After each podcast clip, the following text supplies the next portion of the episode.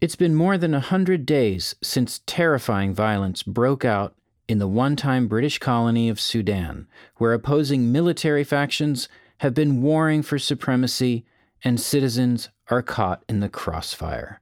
Millions of people have been displaced and are going hungry. Thousands have been killed. Efforts to broker a ceasefire so far have failed. Earlier this year, we brought you an episode about South Sudan, which broke off from the North in 2001 after two decades of civil war.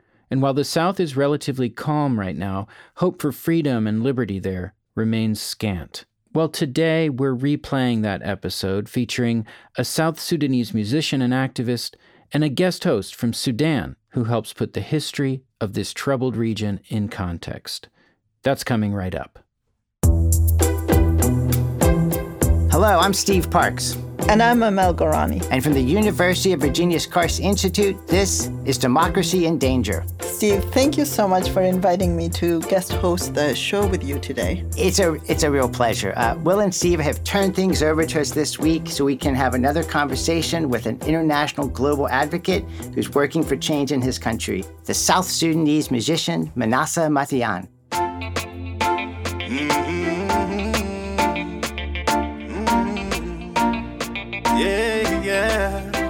Manasseh has been singing for freedom, justice, and peace in his homeland for the past two decades. Like so many people from Sudan, especially from the south, he fled as a child during the devastating civil war that tore the country apart.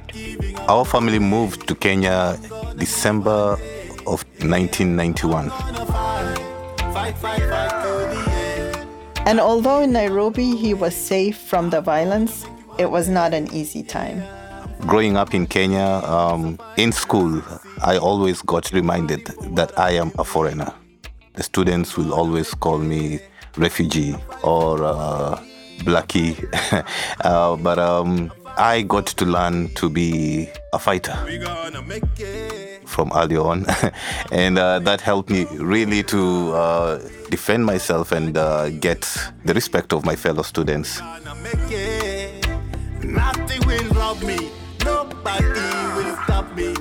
Manasseh got tough, but that didn't really heal the trauma of being out of place, he says, of feeling like he never got to experience home. Then, in 2005, the Sudanese government signed a peace agreement with rebels in the south, the Sudanese People's Liberation Army. That agreement ended 22 years of bloody conflict that took 2 million lives, and the people of the south, Manasseh's people, would be given a choice in a referendum vote for unity or vote for independence? Uh, I was so excited because that was an opportunity for us to gain independence and for me to really enjoy home. So that was the same year that I started my music. Two um, of Manasseh's time, friends, Emmanuel Jal and Lam Tungwar, both former child uh, soldiers, and, uh, started recording together started recording and brought together. him in too. And uh, we did a song called Gua.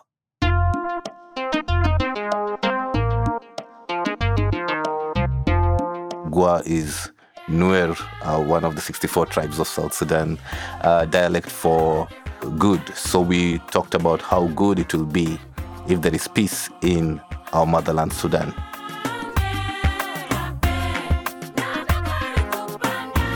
Well, uh, song was a hit. Kenya, in Kenya, the sound was different. Audiences so, loved the uh, song's new, Kenyans unusual really, sound. Uh, enjoyed the flow of the music. For South Sudanese living in exile, though, it was much more an anthem and the sign of new possibilities. And the messaging in the song resonated with many of them. So we did the video of the song in Kakuma refugee camp, which is in the north of Kenya. By the end of the war, about 200,000 refugees lived in Kakuma. The majority of the refugees were from South Sudan. At the time, uh, the concert that we did there, celebrating with the refugees, got me to really be excited about uh, what's going on. And uh, I was looking forward to the time when I will participate in the referendum. That vote would be fateful. South Sudan did gain its independence overwhelmingly, but Manasseh's work as an artist, as an activist, was only just beginning. We're going to hear more about that from him in a moment. But Amel, I want to ask you first about your relationship to this history. Today, you live in Charlottesville and you have a background in conflict resolution around the world, and particularly in Africa. But you're also from Sudan, from the north. You also experienced this time period. How do you remember that time? And can you tell us about the war? So I come from Khartoum, the capital city of Sudan and the capital of what used to be Sudan and South Sudan. And that's the dominant part. Historically, you know, during the colonial period, South Sudan actually was separated from Northern Sudan by the Brits. And there was a lot of investment of infrastructure and so on in Sudan, and very little infrastructure and investment in the South. This bloody war, the longest war in Africa, lasted for decades since before the time of independence. The 22 years is just one part, but like for so long, people in South Sudan had lived as second class citizens in their own country, um, whether it is about the role of religion in politics and the redistribution of wealth and power. But I just want to say that, you, you know, for many Sudanese, Northern Sudanese like me, the struggle for South Sudan through the Sudan Liberation Movement and others was very much our fight as well. There's the history of this region, the history of the conflict, and South Sudan and Sudan. And then there's the experience of that history. When the moment of sort of resolution came, what was the experience of that? What did it feel like? So I was certainly overjoyed. It was, you know, a long fight for peace. And that was a victory that we all celebrated. There were other things in the agreement about, you know, making unity attractive uh, for South Sudan. And I was hoping that we could make that unity attractive by beginning to do things that, you know, would make South Sudanese feel like, you know, Sudan could be for all of us. But there were so many challenges. You know, I knew that we may not stay as one country. I wasn't sure that we would be able to make that possible. But for so many of us, the political opposition, that's what we wanted. And that's what united us against the dominant regime, against the military in the North. So Manasseh shares some of the same historical experience that you have. And he came to the University of Virginia a few weeks ago. And before we actually interviewed him, you guys had a chance to chat over dinner. And from what I understand, you learned something pretty amazing, right? Yeah, I mean, this was the first time I meet Manasseh, and we I lived in Nairobi for two years, and uh, we figured out that we were both at an event uh, at the same time in Nairobi. And somehow, you know, I was speaking to a friend who's a joint friend of ours, and she's like, Oh, you probably know Manasseh's sister because she was also an activist. And we had met through our work on peace and conflict issues, and it, it was amazing. Well, let's play the rest of our conversation with Manasseh.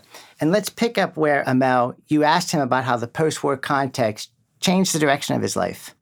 So, Manasseh, with what you were hoping to do as a new nation, build something very different and address these issues of, you know, people coming together as South Sudanese, could you say what, you know, how you're still working to realize that dream of a democratic South Sudan mm-hmm. where everyone can live in equity and dignity, and at the same time, what, what the war has made you understand also in terms of where the enemies lie because now we have a yeah. separate country. So um, unfortunately after we got uh, our independence uh, what we hoped for uh, the dreams of a beautiful democracy freedom uh, that we had was not a reality.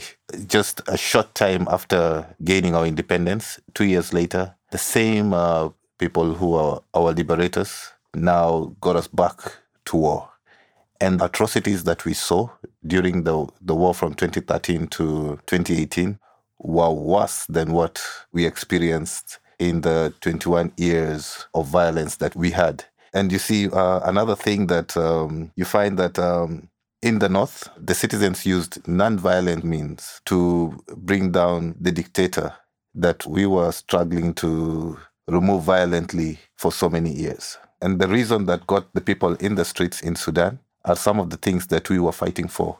And now we in the South are still struggling uh, with uh, an oppressive regime that really uh, does not care about our rights.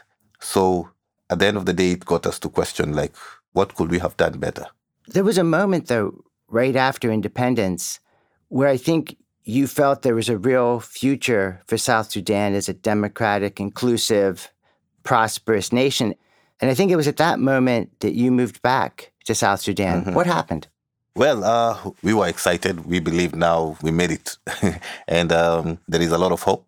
We are going to now build this country, a democratic country, and we'll enjoy home. But two years down the line, there was a disagreement within the ruling party about who would be the flag bearer of the party in the election that was to happen in the year 2015. And uh, that disagreement led to a violent conflict that erupted on the 15th of December 2013. And uh, a peace process started in Addis Ababa, which led to the agreement uh, on the resolution of conflict in South Sudan.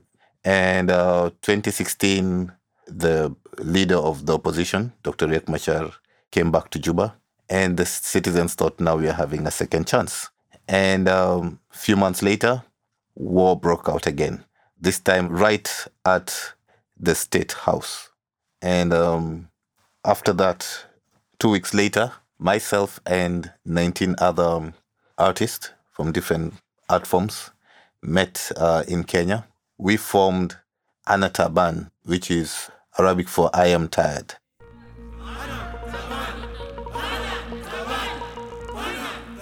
We wanted to use our art as a means to create a platform for citizens to really uh, express themselves about the frustrations that they are feeling because of this war, the disappointment that they have with the authorities, the leaders who we expected to actually lead us into a free democratic country.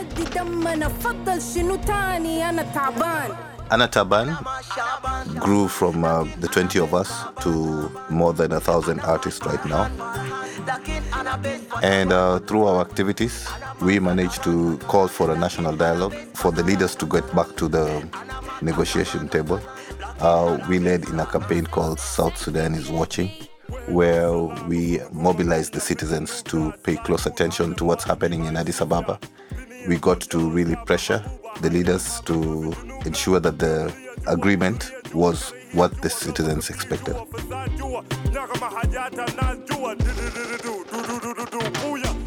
I wanted to draw parallels between the Anataban movement and what that was trying to convey.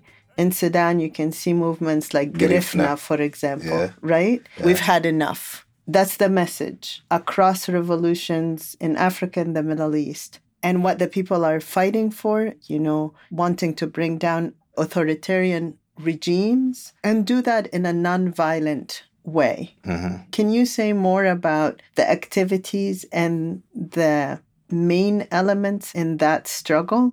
Actually, Girifna was one of the movements that inspired us. Girifna is a movement in Sudan that uh, actually also used art started by young people who were fed up uh, with the authoritarian regime in Sudan to uh, really bring change and get the authoritarian regime to step down. And and you see those parallels. So yes. we're united.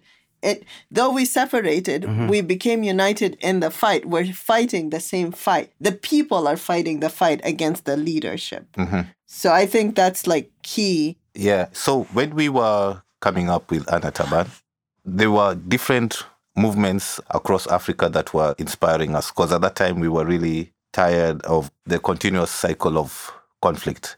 Every citizen of South Sudan alive today has grown up during war, and that is also in Sudan. So we have really not enjoyed a time when the entire country is at peace.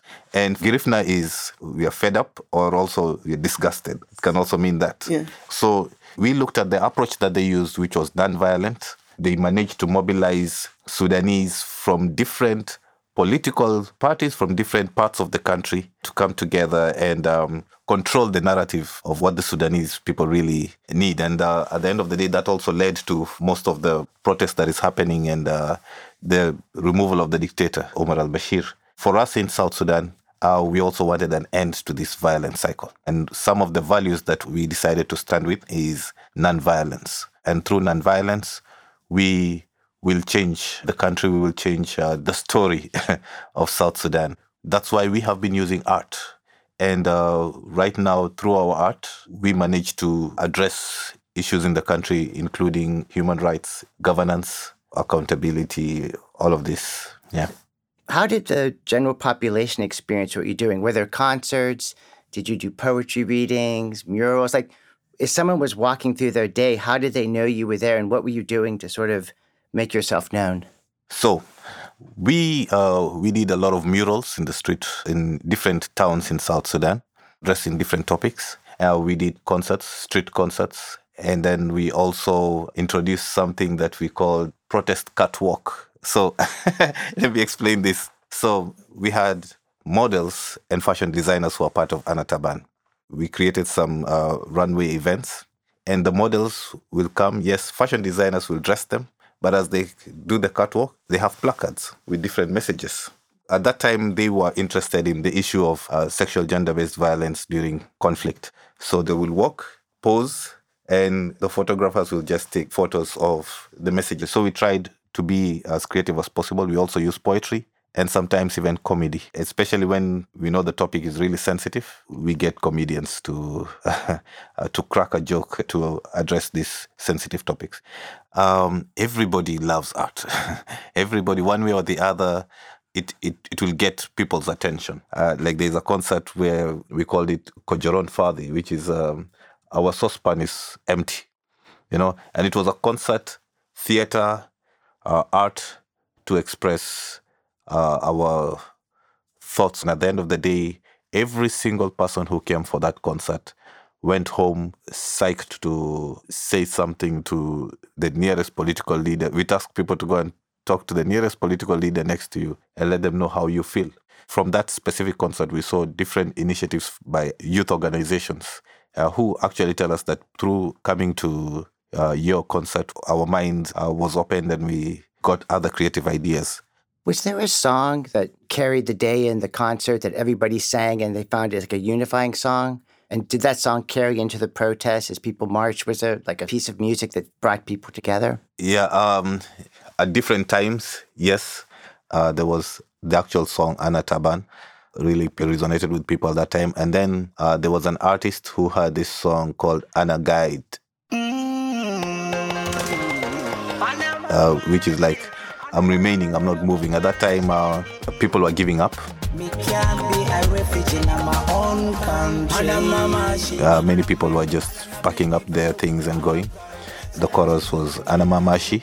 Uh, a Guide is like, um, yes, everything is difficult here, but this South Sudan, we are not leaving it to anybody. I'm not going anywhere. I'm staying. There's another artist who sang a song called Broken. Gave a history of back in the year 2011 I came back home. events that happened in South Sudan since 2011 and the bad guys gone. telling his personal story of how he had hopes and the hope keeps getting broken. he gets heartbroken again. and he's going to use his music to push for his dreams that uh, South Sudan is the South Sudan that he wanted. Oh my God, 2013, all my dreams were torn, all my love was lost, and everything was gone. Oh, broken. So, a lot of the advocates I work with, they start with sort of a very simple idea like save the forest, make the schools better, let's allow people to vote. They're very sort of unifying topics. And they're always surprised when the government, authoritarian government, like comes after them for seemingly simple, basic human rights principles. Did you face a lot of pushback as you started to argue for like democracy, human rights? When we started, uh, they dismissed us. These are just artists. There's nothing really.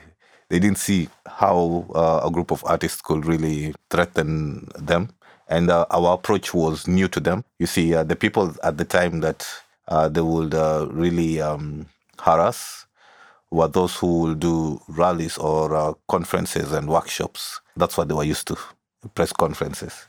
But uh, they weren't expecting that a musical concert could turn into a rally or uh, a simple uh, mural uh, street painting on the on the walls could uh, change mindsets of the citizens or speak to the citizens. So it is only when they realized that in our concerts we had 5,000 or 10,000 citizens coming and they will speak up. We'll give them opportunities to speak up. Creative things like uh, a wall or a long canvas where we got citizens to write what they feel about the topic at hand. Uh, like we had this concert called Hagana. Hagana is uh, Arabic for hours. So we're trying to get the citizens to take ownership of the country. So uh, in the Hagana concert, we had a festival. We had different um, platforms where citizens addressed their um, feelings on uh, different topics uh, on corruption, on the poor uh, governance, the health system, all of this. What was a, an art festival turned into mini rallies. And that's when now we started getting the threats and uh, getting to uh, have issues uh, with the authorities. So there are times when the issue does not require a concert, does not require a, a mural, but requires a protest on the street. Uh, at, at those times, we organize uh, protests, and even in those protests, we find creative ways to ensure that the protest is interesting, exciting, and people want to be part of that. Uh, although now that one becomes a more threatening uh, approach and uh, it involves uh, arrests and all that. But uh, there are some messages that we feel that, you know, this one, for them to listen to us, we have to disrupt in a way. The vision is to be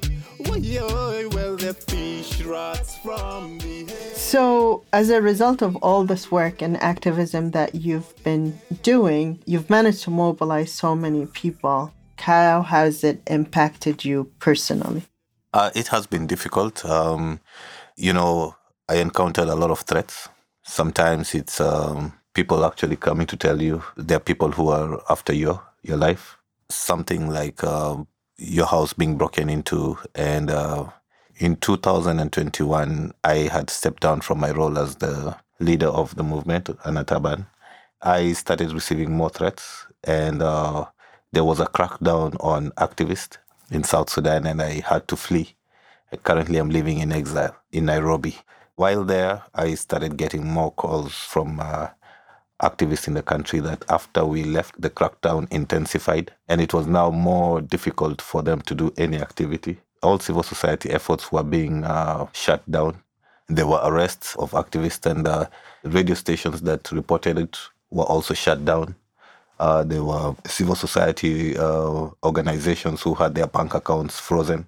So since then, um, I started recording music again. I went back to art and uh, I recorded an album called Hagiga. Hagiga is uh, truth in Arabic, where I'm just saying my truth and what uh, I actually feel about different issues.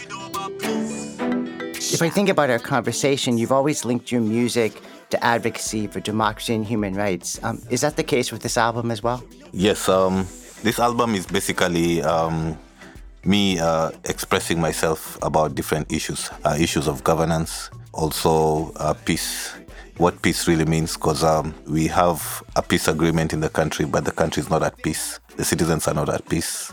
There's still conflict. People are still uh, being displaced due to conflict and all of that. So uh, the song is called Peace Sign. The peace sign is not just these two fingers in the air, but there are some things that have to be seen by the citizens for them to know that we are at peace. Peace is a state where you're free, free from disturbance and your mind at ease. But peace is not absence of war, where the guns are silent, where there is no sound of booms or no sexual violence. Peace sign. Peace sign. Peace means justice, peace means hope, peace means no more violence, no running away from home. So show me your peace sign. Show me your peace sign. Well, the song is um, is beautiful and is a reality as well. I mean, it's not the reality that we've managed to achieve to silence the guns or stop the wars, but certainly as I walk the streets of Khartoum and in Sudan and you see you know, masses of people coming everywhere despite everything in nonviolent protests. Everybody, little kids in the street are going doing the victory sign, the peace sign. You know, you, you can't miss it. And I haven't been in South Sudan for a long time now, but I imagine that it is just the same way. So people are literally winning the fight. And, you know, justice and, and peace will come because people are adamant that this is the only way to live. Um, so, so it is happening. It may take a while to become a reality, but it's happening. And I wish uh, peace for Sudan and South Sudan. Thank you very much. I'm gonna make it. And um, after releasing my album, more young people uh, expressed their desire to work with me in my efforts and also asking if I have more initiatives they can be part of. And uh, I um, registered Hagiga as a social enterprise uh, in Kenya, and I decided to use it as my advocacy platform. For now, uh, we are trying to mobilize thousands of young people to demand a peaceful election. South Sudan is meant to have its first democratic election since independence next year. So we are trying to get the South Sudanese youth across the country to demand a peaceful democratic election. With the with the elections coming and all the work that you are doing, are you hopeful that you can go back to South Sudan? What gives me hope is actually the young people, uh, the drive, the energy that the young people have, and uh, their belief uh, that South Sudan is gonna be better. The young people want to get involved. You know, South Sudan is a young country with over 75% of the population being under the age of 35. So, um, young people want to get involved in politics, like running for seats, and young people also want to shape the direction that the country goes. So, I have hope that the young people of South Sudan will make a difference. Yeah.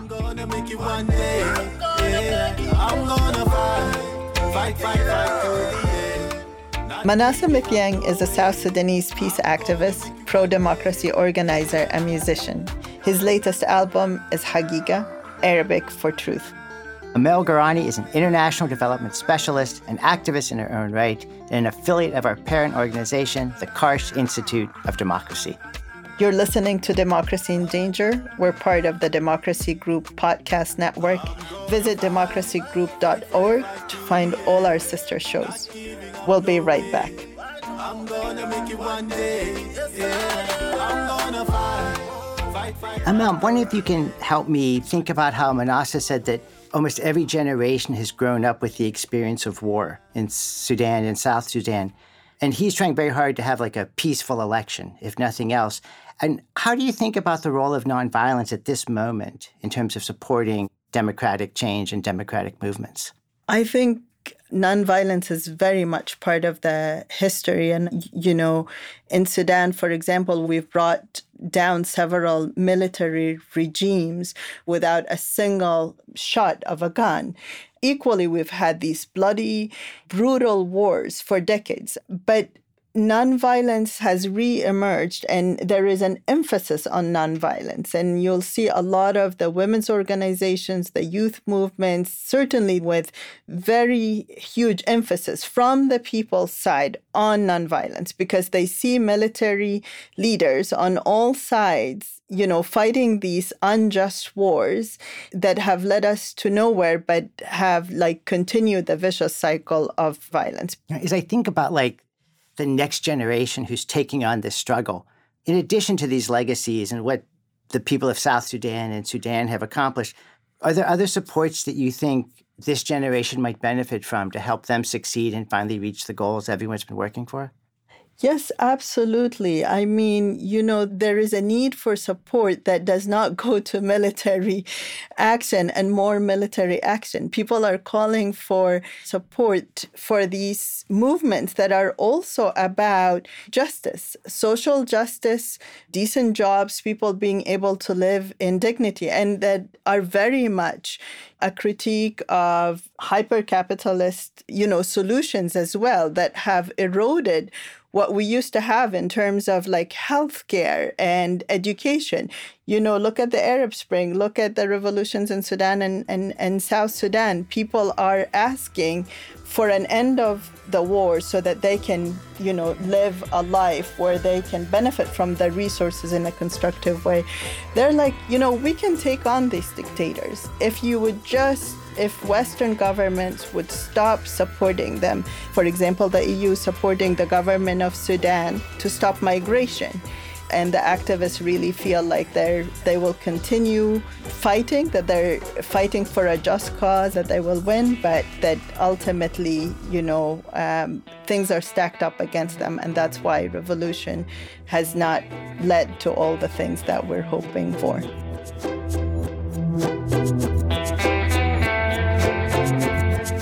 That's all for this rebroadcast of D&D. We'll be back in a fortnight with another show from last season about Palestine and Israel. The latest attacks have killed at least 3 Palestinians, bringing the death toll to 27 in this recent escalation. In the meantime, visit our webpage, dindanger.org.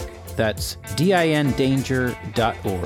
That's also where you can find links to all of Manasseh's terrific music and much more. And please help us reach new audiences. Share the show on social media and give us some stars on Apple Podcasts or wherever you listen. This episode was produced by me, Robert Armengol, with help from Rebecca Berry, Ellie Bashkow, Ava Kretzinger Walters, Ellis Nolan, and B. Webster. Support comes from the University of Virginia's College of Arts and Sciences. The show is a project of UVA's Karsh Institute of Democracy. We belong to the Democracy Group Podcast Network, and we are distributed by the Virginia Audio Collective of WTJU Radio in Charlottesville. I'm Amel Gorani. And I'm Steve Parks. Until next time.